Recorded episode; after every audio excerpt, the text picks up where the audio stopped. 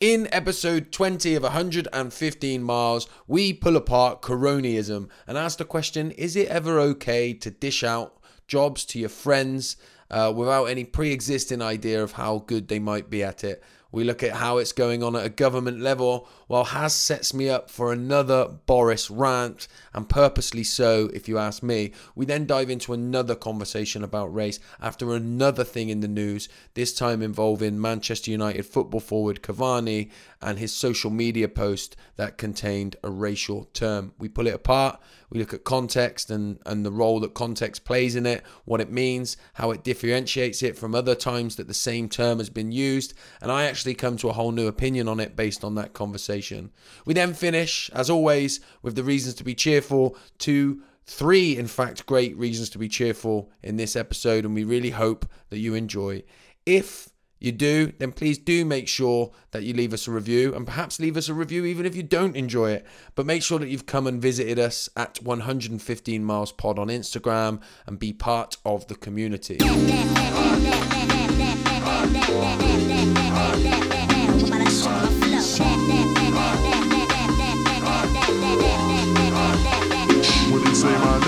This is 115 Miles with Josh Connolly and Hassan Kaya.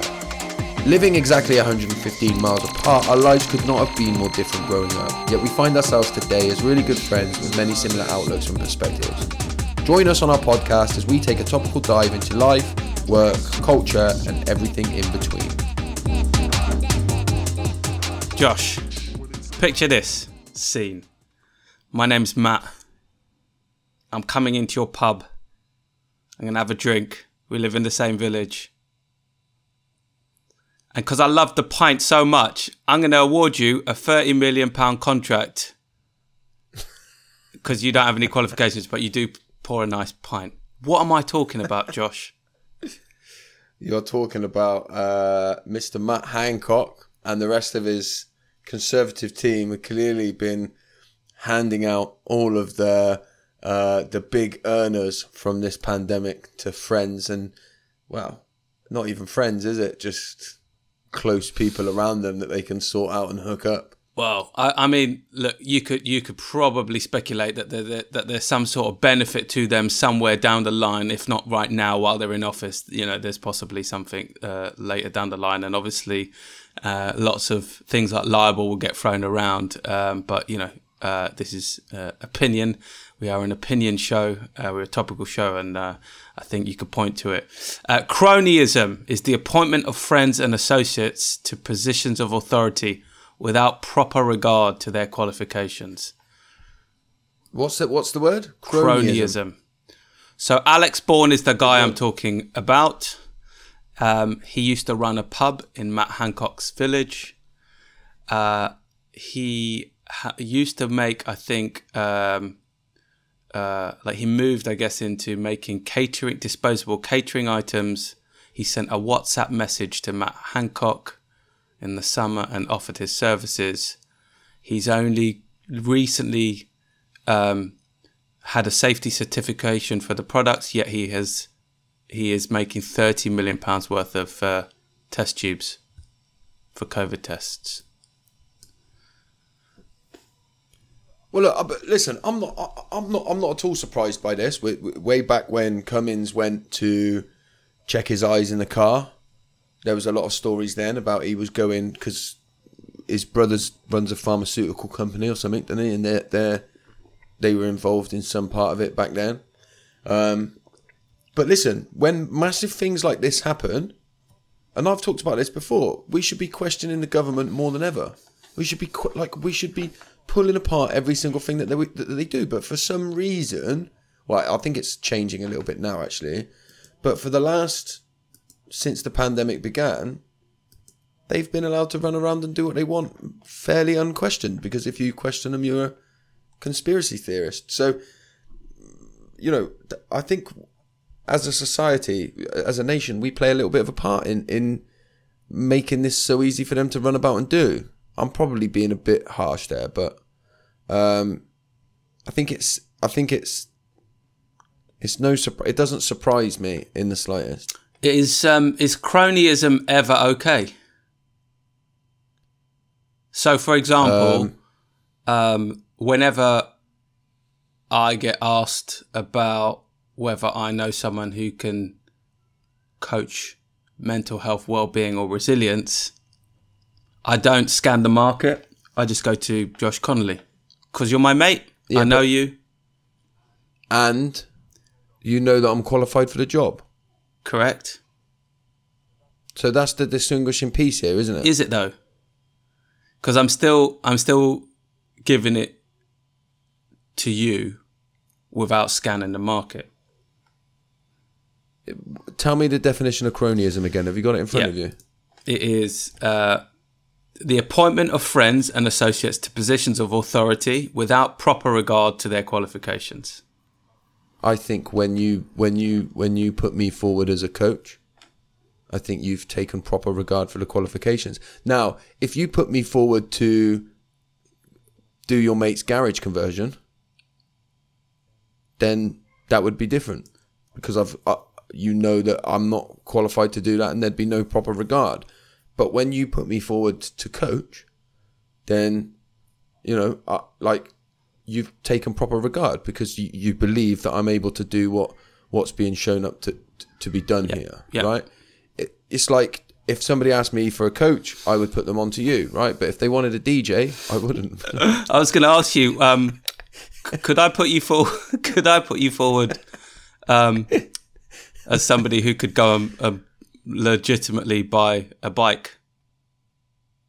oh fucking hell! You've bought this up. On, t- Right. So for people, for, for anyone that's listening, I, uh, my wife has a bike and I've been using her bike during lockdown. And I got bang into it, so I thought I'm gonna, bu- I, I, I want a bike, right? I'm gonna, um, you know, I'm gonna ride to Land's End because that's what I do, right? I don't do things by hours. So, but I thought just in case it's a phase, I'll buy a second hand bike. So I went and bought a, I went on Gumtree and I bought a bike for eighty pounds off of this It looked dodgy when I went there. It looked dodgy as anything. Anyway, I went out on the bike the next day and the thing fell apart. And I took it to the bike shop and he was like, "Stop laughing at me." He was like, "Mate, this has been just thrown together. It's the wrong size wheels on there. That's that's why it's rubbing against the brake pad. Um, there's all different types of gear things on here." So he was like, "Look, there's no point in trying to fix this. You may as well just buy a new bike." And by the way, on the way home from buying this eighty pound bike, I went in Halfords and bought a helmet, set of lights, a good light for the front, uh, a bike lock for it. It's going to cost you more than eighty pounds to fix the bike. Well, it is. Yeah, no, I've got to throw it in the. I've got to scrap it. It's no good, basically. Yeah.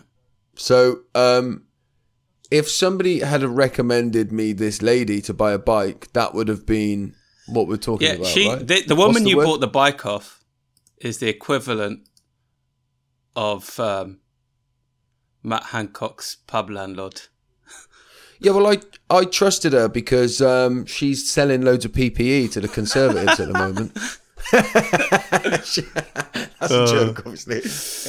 Um, yeah, no, but I mean, I think uh, you know th- this is just uh, you know. Look, firstly, I imagine that you know the the, the Tory parties are um, not imagine. I know they're not the they're not the first to.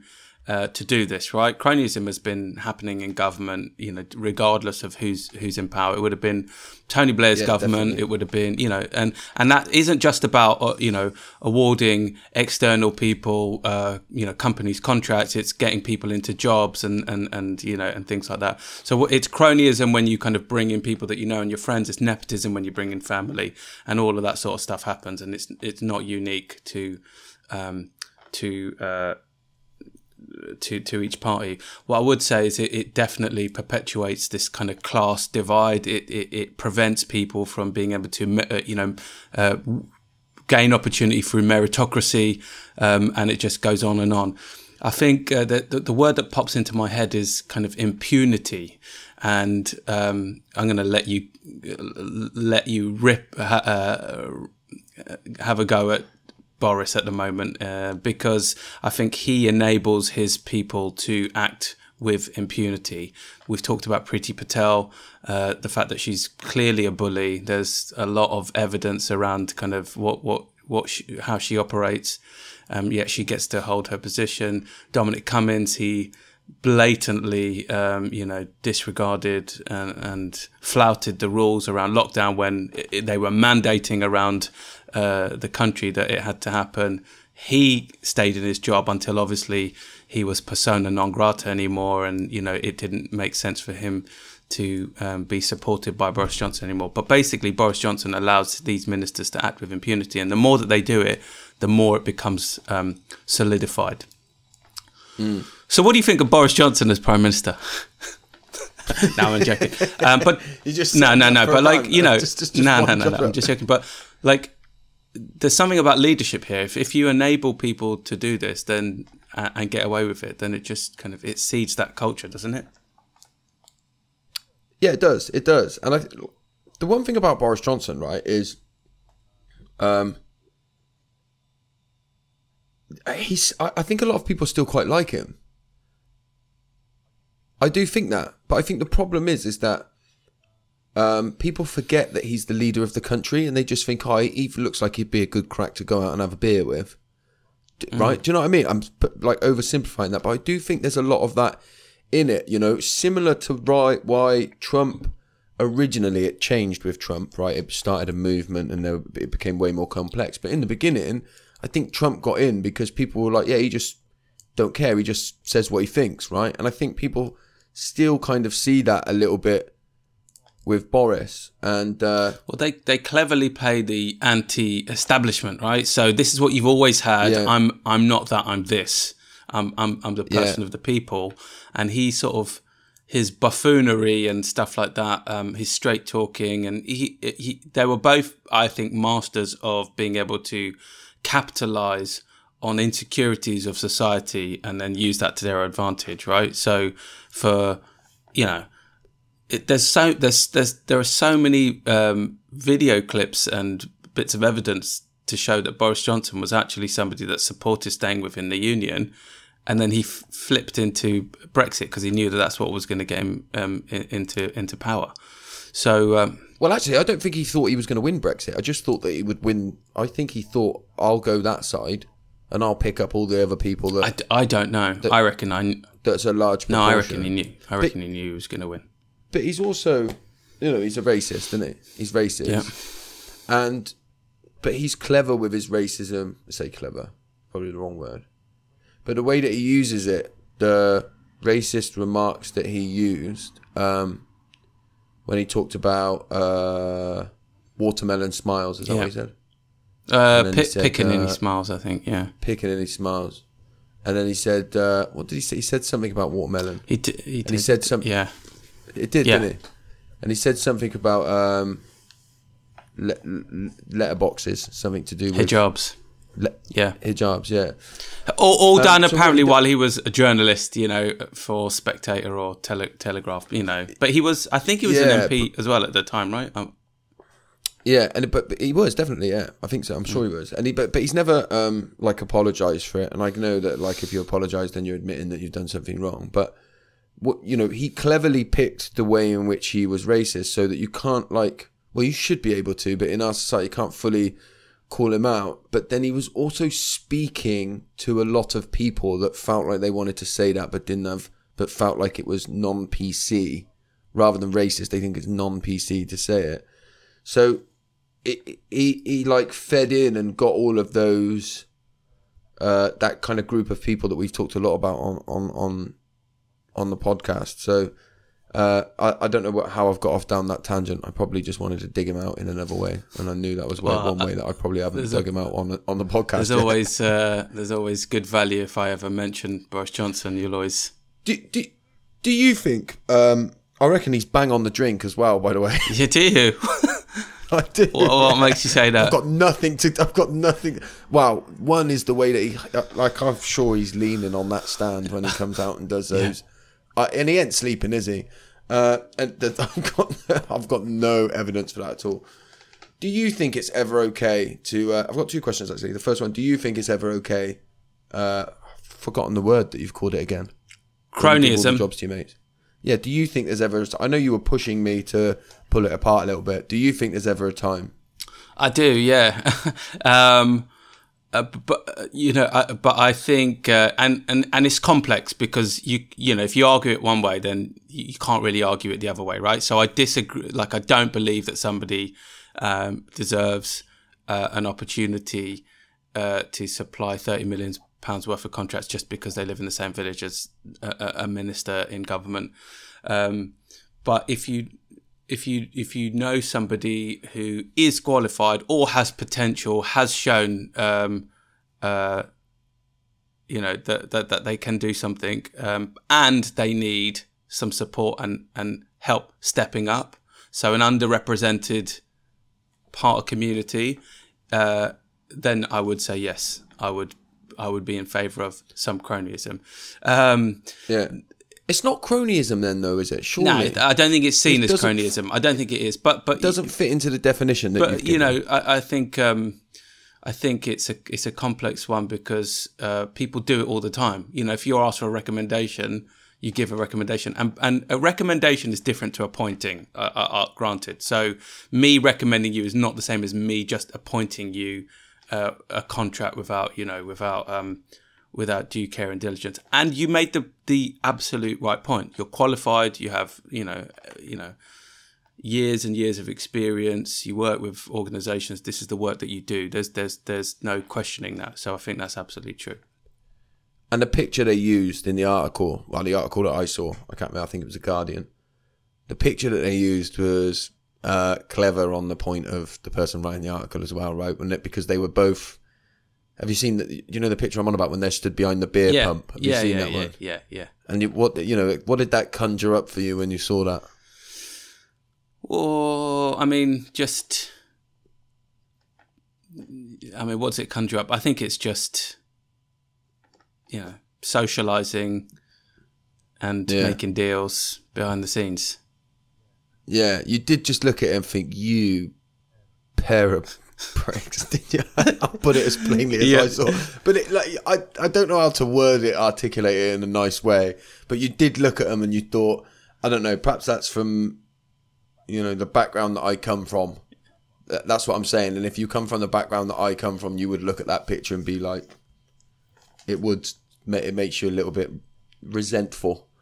And I use that word purposefully because I know that um, it means that there is a part of, of me that needs looking at when I conjure up that idea. I don't think I, at that d- picture. I, I, I know what you mean. I mean, I think we're judging them, right? Like we're we're judging them in the same way that they might judge me and you standing in a pub, right? Like uh, it's just it happens, right? When you're when you come from a different part of society and culture, you're going to look at them and just think, uh, not my kind of people. We're not on the same frequency. if he WhatsApped you and said, "Can you do the vials?" I'd say, I'd say, Matt, I'm not, I'm underqualified for this, but uh, if you need, if you need a coach, I'm your man. um, all right. Uh, here's a, here's a story I want to. Uh, I, I think it's very fresh, so I don't think you know we know all the details yet. But I'm I'm curious. I want to know what goes on with it. So, did you see that? Um, what happened with Edison? So Edison Cavani is a footballer at Man United. Uh, do you know what happened overnight? I I do, yeah, yeah. He he scored, didn't he? And it was because Marcus Rashford set him up. He used a, a a racist term on his Instagram story to thank him, Yeah. didn't he? Yeah, he he he used the word uh, negrito and then basically deleted it straight away. But from what I understand, what I've read so far, that the club is supporting him. They're backing him. Um, so, and I think this is an interesting thing because obviously a few years ago there was a very very famous incident between Patrice Evra and Luis Suarez, and apparently he used basically the same term. Uh, The same term, yeah. But it was the context was grossly different.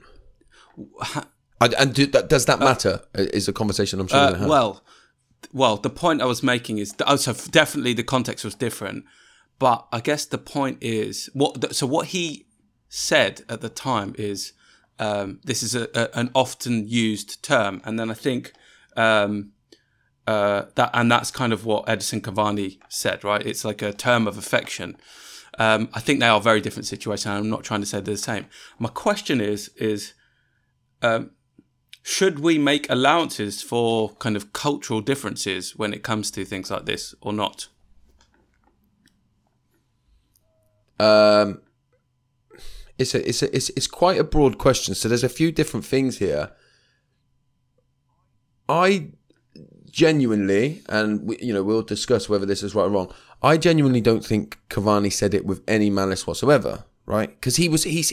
Well, let's be clear for anyone that doesn't know what he said. He he was talking about Rashford, right? And what's the word in Spanish? What is it? Negrito. Negrito, and he said something about scoring a goal, didn't he, to win the game?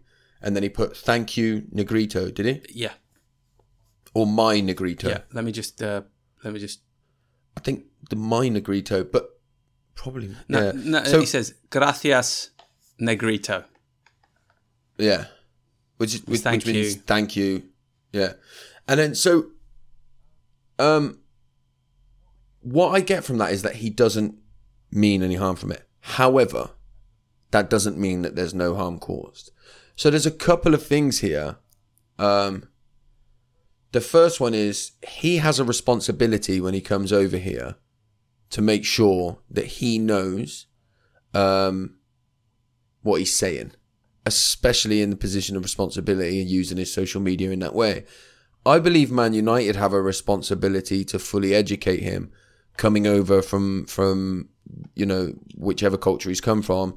Let's educate him to make sure he knows what he's saying and how it's going to come across, etc., etc. I think there's a responsibility of the FA as well. What are they doing? Um, and so I, I would say I can understand why Man United support him, but they want to have a look at themselves for that. Um, and I do think that he should get quite a lengthy ban for it.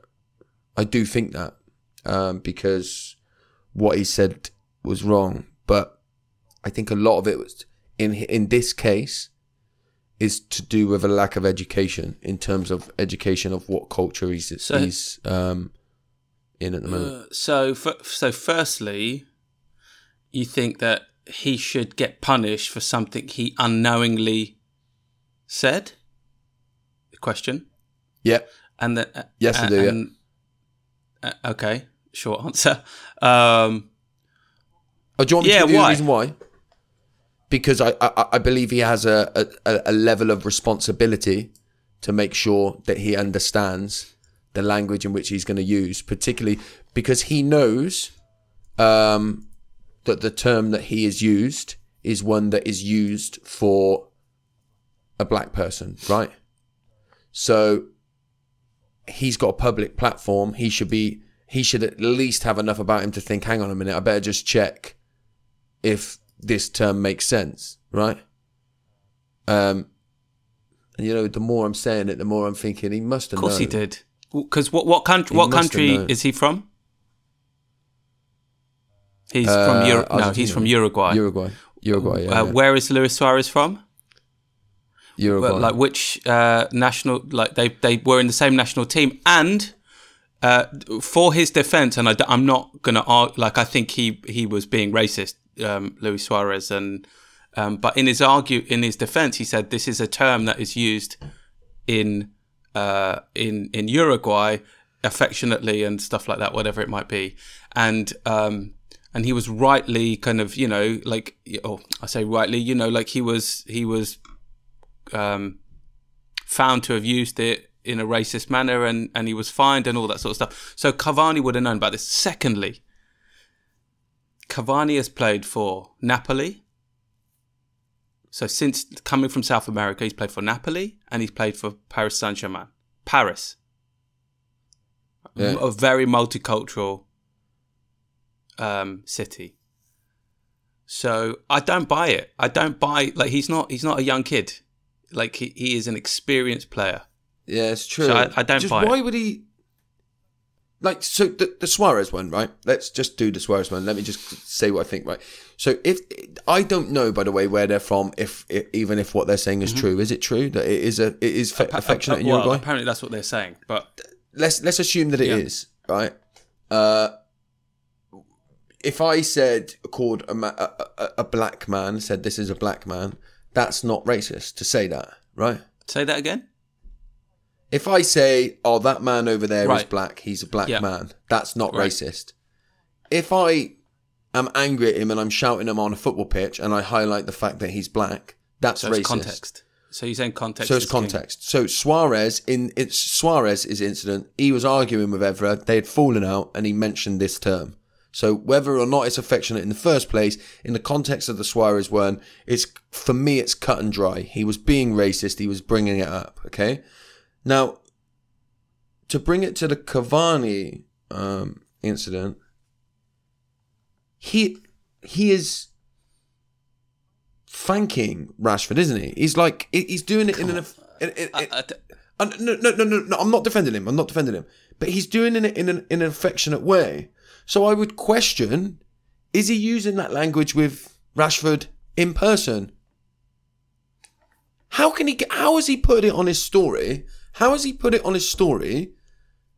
Right. Uh, so what we're saying is, and I- you know, this might be true. He must have thought, I don't give a f- fuck. I don't care. He is my. I keep forgetting the word he used. Negrito. Negrito.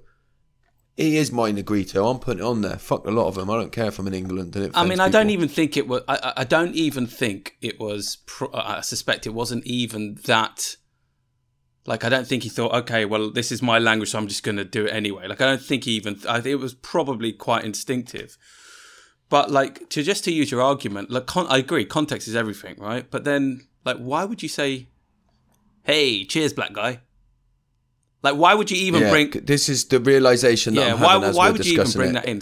And I think what what Well, if I points to- did, if I Yeah. did, if I did, it would be because I think that I'm slightly above Well, you. well, that's Wouldn't it. That's the point. The thing I was going to So- point to, so- which is if you if you come from, uh, you know, a, a majority uh, white, you know, uh, nation, then there's some sort of Yeah. uh, there's a kind of there's a there's a look yeah. down on kind of thing. I was watching the um, obviously with with Diego Maradona passing, I was watching the the, the documentary, and and I couldn't believe what I saw around the way that uh, Neapolitans, so people from Naples, are treated by the rest of Italy, like because they have their because of their proximity to Africa. Um, there's kind of there's a real horrible uh, back in the day. I don't know what it's like now, but there was a real horrible sense of like racism, and it was definitely like you know it was, it was to do with their darker complexion, you know, and, and, and, and stuff like that compared to like the more white Italians, and uh, I think um, I think there's definitely some of that that's just kind of happened over time, and so it just almost becomes if you grow up with it, you almost forget that it's insensitive, um, and you sort of see that a lot there, and it's quite um, yeah, it's quite shocking. Yeah, and it, it and it is uh, as we've talked about it, and then to do that, to bring the context in like we did with the Suarez, and then for you to say, and I was starting to think it as you said it. Yeah, it's my my black friend, right?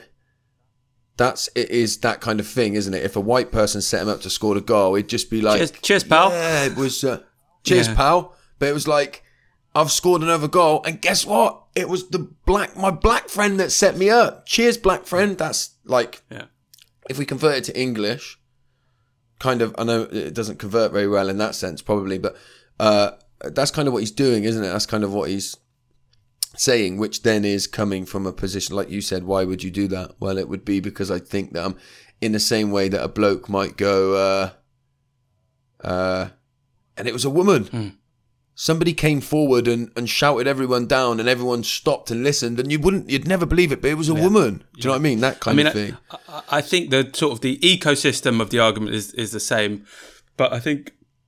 I think what it points to, I think you're absolutely right. It wasn't done out of malice. I think the situation, context is absolutely king. Like, you know, when, you know, it can be done in a way to like, to trigger a response, to agitate somebody. And I think that's probably what happened with the, uh, with the Evra and Suarez incident. Like, there was, they were just getting at each other and he just thought, I'm going to do this. I'm going to use it in this way. I'm going to use it in an attacking way.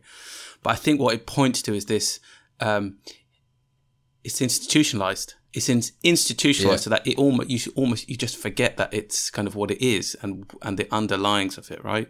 So it's even like the term in America where um, um, sometimes where you know uh, people use the term boy, you know, uh, with with uh, with uh, a black man if it's a white person, right? In the South, that that kind of denotes the the power relationship kind of from segregation and Yeah. from from slavery and it was it was always done in a very like boy you know like it would be like uh, you know holding them in their place so i think it just it happens and happens over over time but it comes from an insidious and a dark place i think originally Yeah, hundred percent, hundred percent. And th- th- again, look, this is why conversation is so important because uh, having talked it through openly, I've sort of changed my opinion on it, right?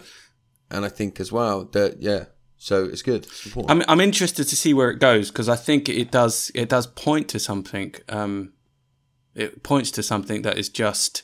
Uh, well, there's two things. I think you made a great point, which is um, we need to educate players that are coming from different continents. I, I guess my, my argument was, you know, this isn't this isn't his first rodeo. He's been around, so I think in this day and age, if you're going to use social media, you've got to be really careful about you know um, what you do and what you say. Um, cool. All right, man.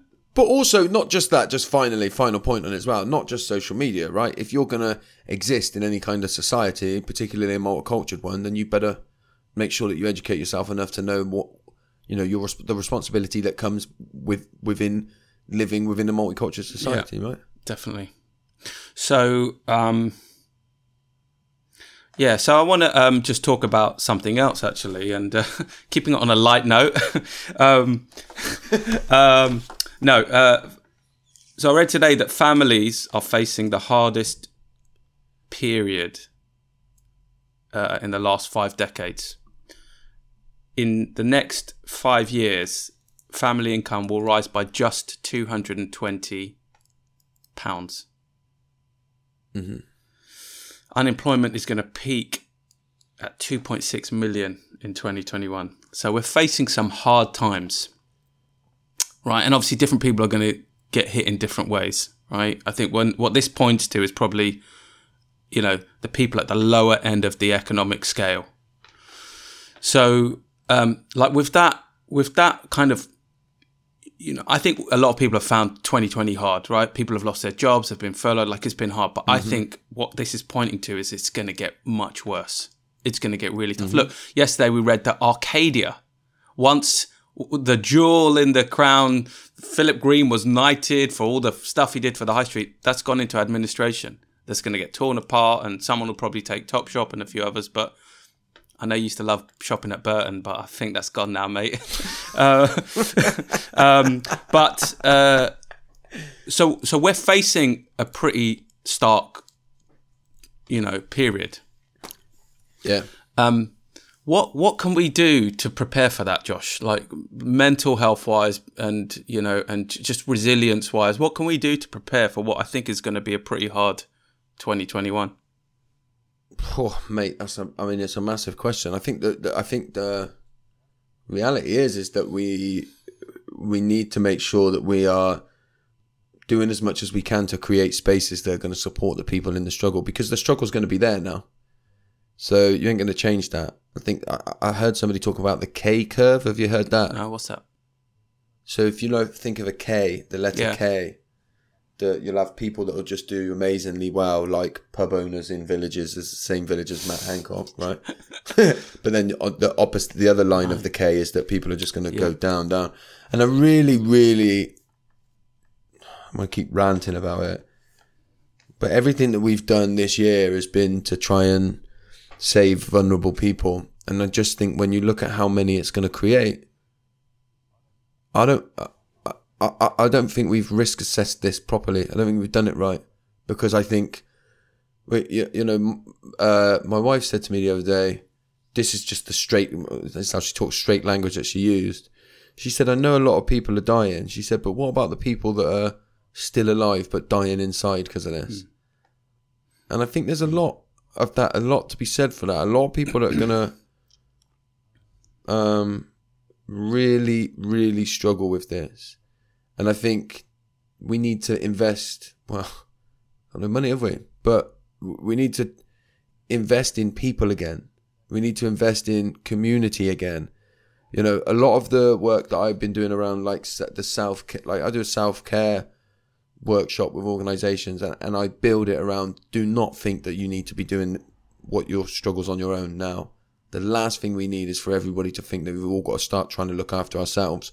I think we need to try and find ways to bring back community and connection to people so that we start supporting one another in the way that I think we did more so a few years back. You know, we used to be a bit better at that. I'm talking decades ago. So, look, there's no easy answer because I think it's going to be really hard times. I think it's going to be really hard times. One thing that I think we should do as well, by the way, also is to invest in children fully, you know, because if you can create into the 10 years old, 10 year olds of today, if you can invest in them in the next 10 years when they're 20 and they've got the passion and the vigor for life, if they're happy, balanced, and emotional, to put it simply, they'll be the ones that I think will drive the sort of change and stuff that we need in the world.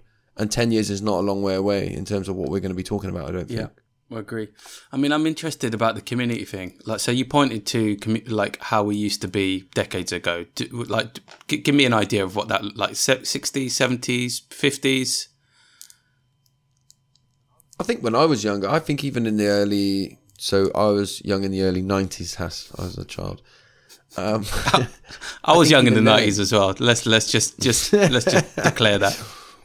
I I think um, you know everything. I think let's go even when mobile phones were introduced, for example.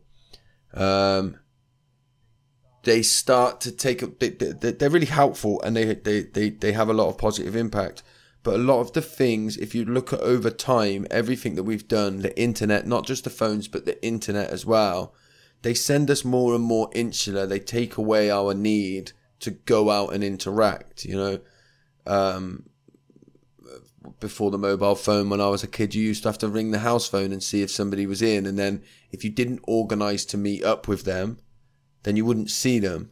So you had to be a bit organized in terms of let's all meet at the park at six o'clock tomorrow. Yeah, that's gone now because you've got phones, right? And so there's it just makes us more and more insular. But and we we seem to as much as I think as human beings we we crave connection, we seem to draw towards being insular. You so the office is gonna something's gonna happen in terms of the way that we use the office, and everyone's all like, yeah, work from home, work from home, da da da. But there's now, I think I'm working with a lot of organizations where you check in with the group at the beginning, they are sick to death of talking to people on a mm-hmm. screen. They're sick to death of being just sat in their home. They miss their commute, which they think they mm-hmm. hated. So, but but but the but but a lot of organisations are, will take that into account, but still think it's not worth having an office because of the money that it costs. So then that human interaction starts going and going and going. So it's not that I think we've uh, like just gone. Do you know what? Community doesn't matter anymore. I just think slowly over time that that high street. You used to have to go out and buy stuff. So you would go out, you would interact with the baker, you would interact with the the butcher, yeah, or and there was different shops for different things.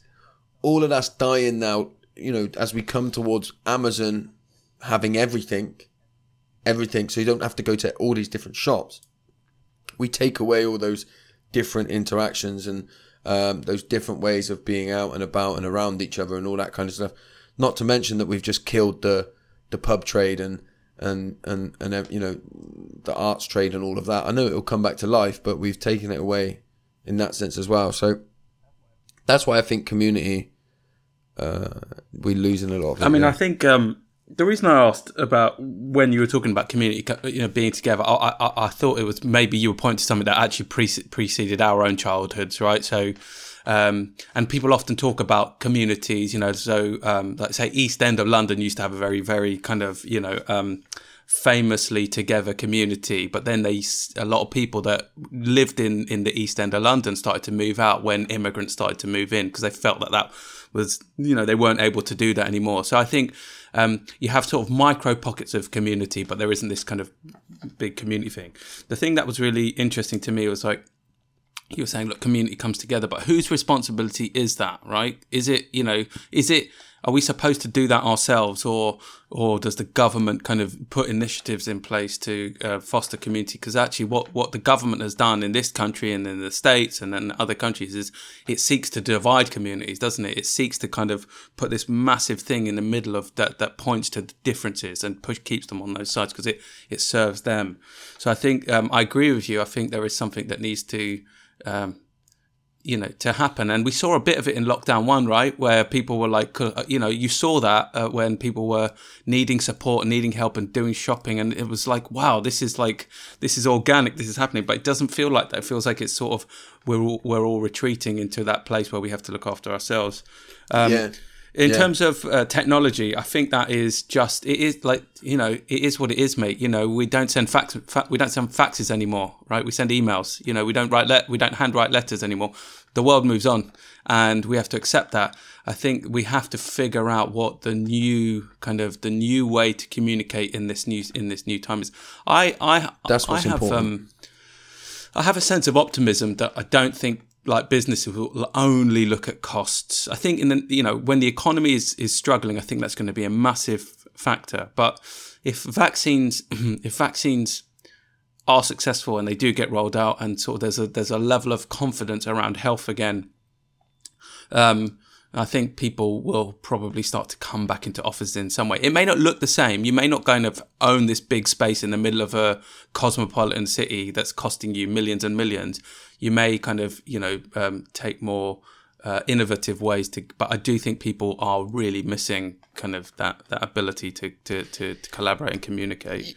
Yeah, I think you're right, and I think a lot of organisations will do that. And, it, it, and you know, in all the things that I've pointed to to highlight why community has been taken away, it's not that I think any of those are bad. It's like what you said. We have to then adjust and you know make sure that we find the new ways to install community. Community tends to happen. We like we turn back towards each other and we turn back to connection when times are hard, like we did at the beginning of the first lockdown. It's happened less in lockdown two because we feel less on our ass with it, right? Um, so it doesn't feel like the the first lockdown. Um, and if you go to some of the more deprived um, area, uh, like areas within society, you're more likely to find communities because people come together with each other. And communities do exist, but they um, exist in dysfunctional ways as well. So the first community I ever was involved in, the first community I ever felt part of, was when I was in a gang. So, so we got to make sure, and so I wanted that. I was looking for it. I was looking to be part of something and part of a structure and feel connected to other people and feel like we all had each other's back. And I found it in a gang. And if you look at the things that build resilience in children, being part of something, feeling wanted and feeling needed, all them kinds of stuff, gangs and that meet those needs. So we got to make sure that we're meeting them too before the gangs and stuff like that take mm. over. So you know, can we do the same within adulthood? So to the question about government, yes, they do need initiatives. We used to have youth clubs, right? And we took them away because we didn't think they were worth the mm. money, right? And that's because they didn't create an instant stat. And uh, so that's a problem.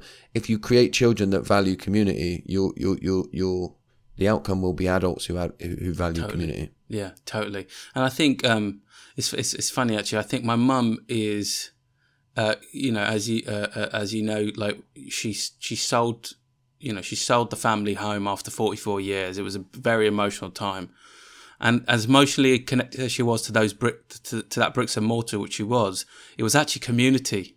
And she only she only lives literally six minutes drive from where she was, but she doesn't drive. So actually, that's more like, you know, a, a 15 minute bus ride or a 20 minute bus ride. And uh, there's a difference between being in on your doorstep with your friends and the like all the all the shopkeepers around there knew her. They would always go the extra mile for her. If she was carrying her shopping someone would just help you know bring it home and stuff like that and that's huge that is so huge and that happens a lot like i don't think i think there is lots of community but it is kind of uh, micro i think that um i think there's something that I'm trying to kind of get to and just pops into my head. You talk often about reaching in versus versus asking people to reach out around mental health. Do you want to talk about that for a minute? Like because I think that I think that could be something that we could all do a bit more in 2021. Yeah, but uh, look, uh, you know, and to just sort of build on everything that you've just said, if when you go to the poorest parts of of England, what you'll find the most of is off licenses, off licenses, and places of worship, right? And that's because they both give people hope and and, and the idea of connection, right? And and so the, the the places exist, but we need to create more healthy ones. Not that the places of worship aren't, but the off licenses. Yeah, let's keep the worship and then you know do more to make the off license to not be the only other option. But I do think you know the, the reaching in that you've talked about is when we're when we feel emotionally available to make sure that we're creating the space for each other. You know, I, I keep alluding to the work that I do, but when whenever I deliver anything now, you know, you can do all you want and bring all the frameworks and all the toolkits and da da da da. But what people come away from feeling good about is the fact that a space was created. Hmm. Right, where they just it wasn't about fixing or saying you're doing it wrong, change, do this. It was just about let me just create 10 minutes where you get to talk and someone does nothing but listen to you. That's what reaching in is. That's what reaching in is. It's creating that space. Yeah.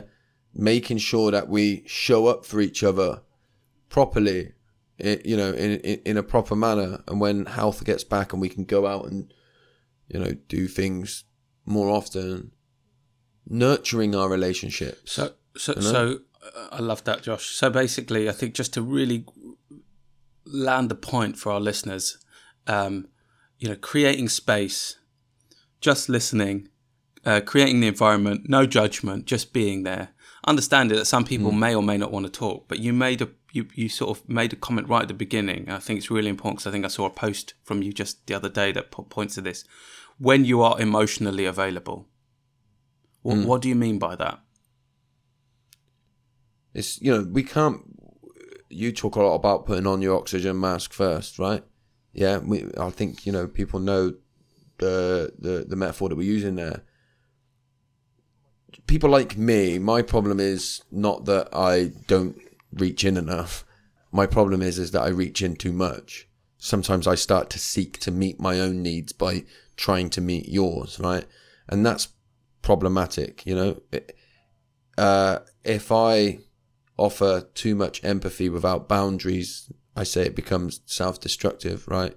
Um, because if I'm struggling and I need some support myself, and I'm still out giving you support, it's a it's an act of self-abandonment. I'm abandoning myself in order to be able to help somebody else. The way that that can be countered, by the way, is that by holding more space. I know if I come to you, Hass, and I'm struggling, right? If I'm conscious and present enough and I slow the hell down and just be present enough in that space, I'll know if you're not in the space to hear it. I'll know. So I'll go somewhere somewhere else. But we have that connection because we build that connection because we hold space for each other regularly. Yeah we do the podcast, we ring up and banter the hell out of each other on those some days, yeah. But then there's often times where we say, let's catch up. And that's just a boom, what's going down? How you feeling? Da-da-da.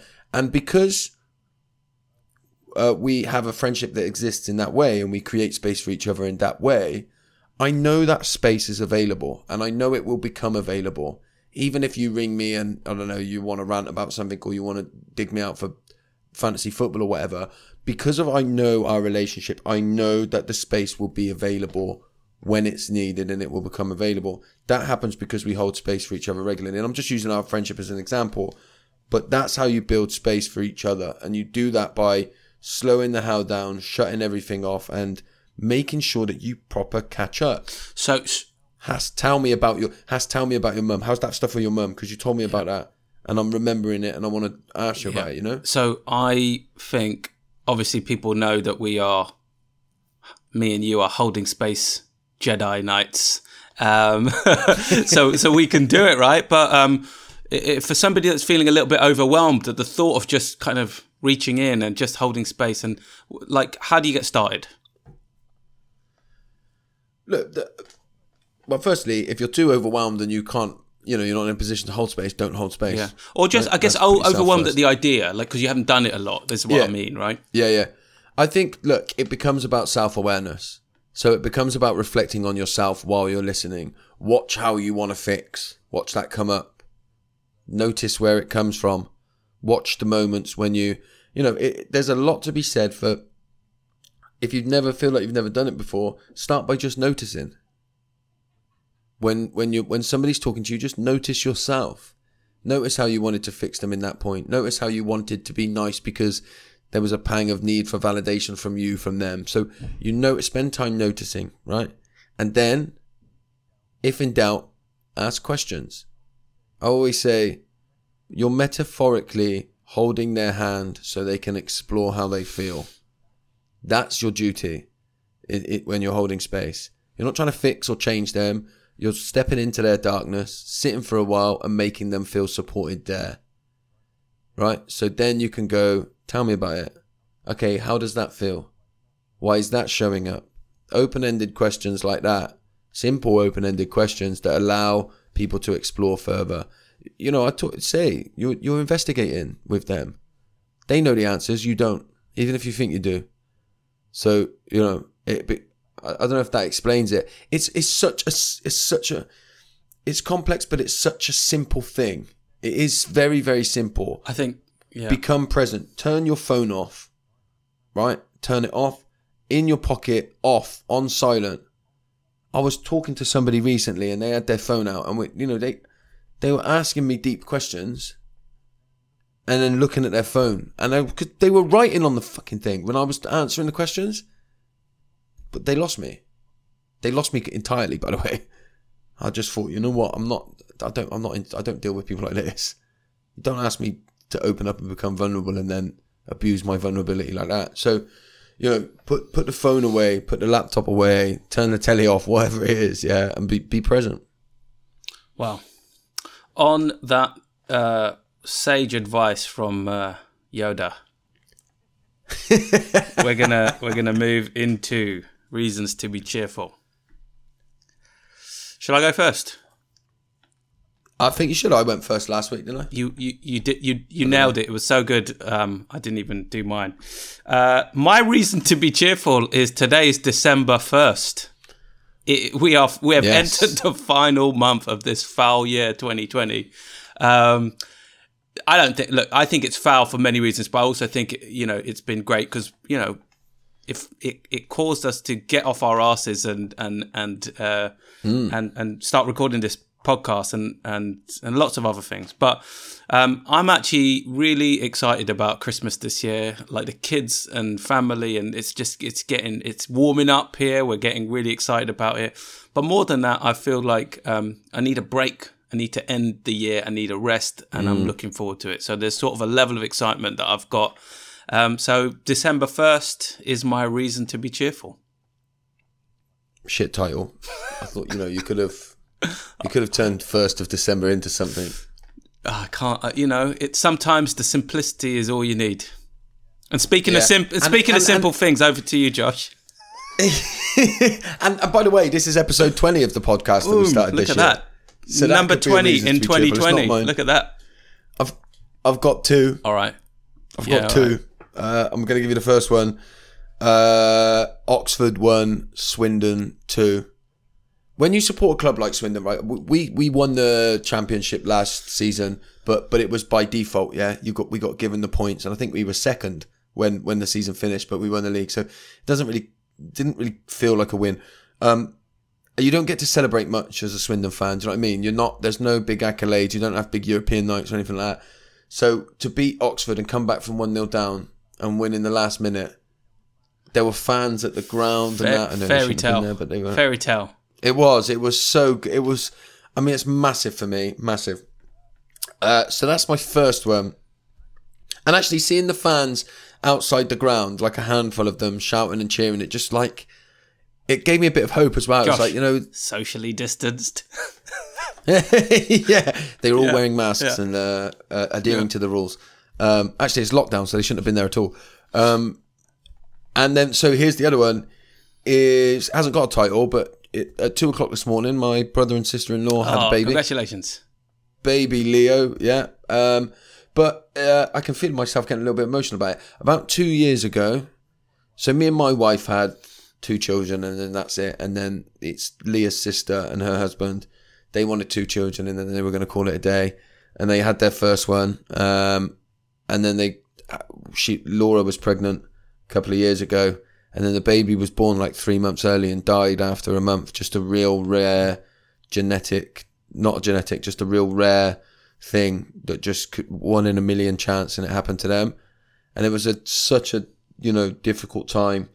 And then she's been pregnant throughout COVID this whole time. Of course, it's just been so Yeah. worrying, so like uh, panicked. And then yeah, so we in the night, Jack, which is uh, Laura's other son, was here last night because she went into hospital. And at two o'clock, the baby was born and everything was fine. So it was like there was such a massive sigh of relief from our family because it's just been like get that baby out and make sure it's okay. And it was so. Uh, so yeah, that's my reason to be cheerful. It's my daughter's birthday this weekend, her third birthday.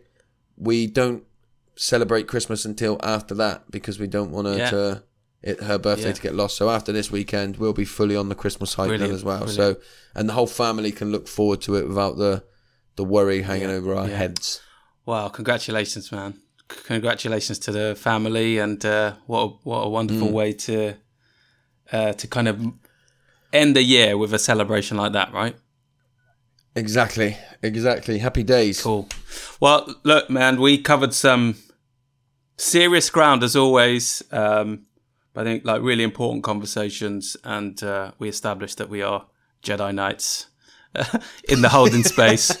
Uh, so uh, we can we can we can float about all day knowing that. But uh, great chat, man. And next and then next time we come together will probably be the last one of the year.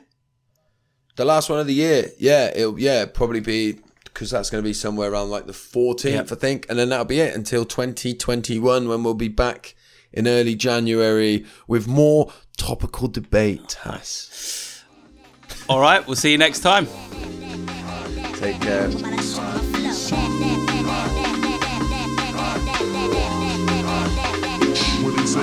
Thanks again for listening to 115 Miles with Josh Connolly and Hassan Khan.